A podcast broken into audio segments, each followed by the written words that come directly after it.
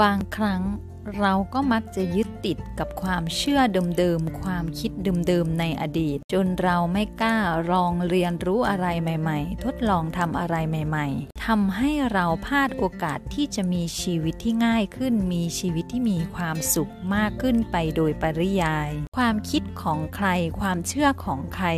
ก็ถูกต้องสำหรับคนคนนั้น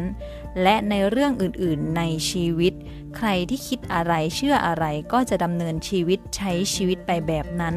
และผลลัพธ์ที่ได้ก็จะเป็นแบบนั้น ไม่มีความเชื่อใดที่ถูกหรือผิด ไม่มีความคิดใดที่ถูกหรือผิด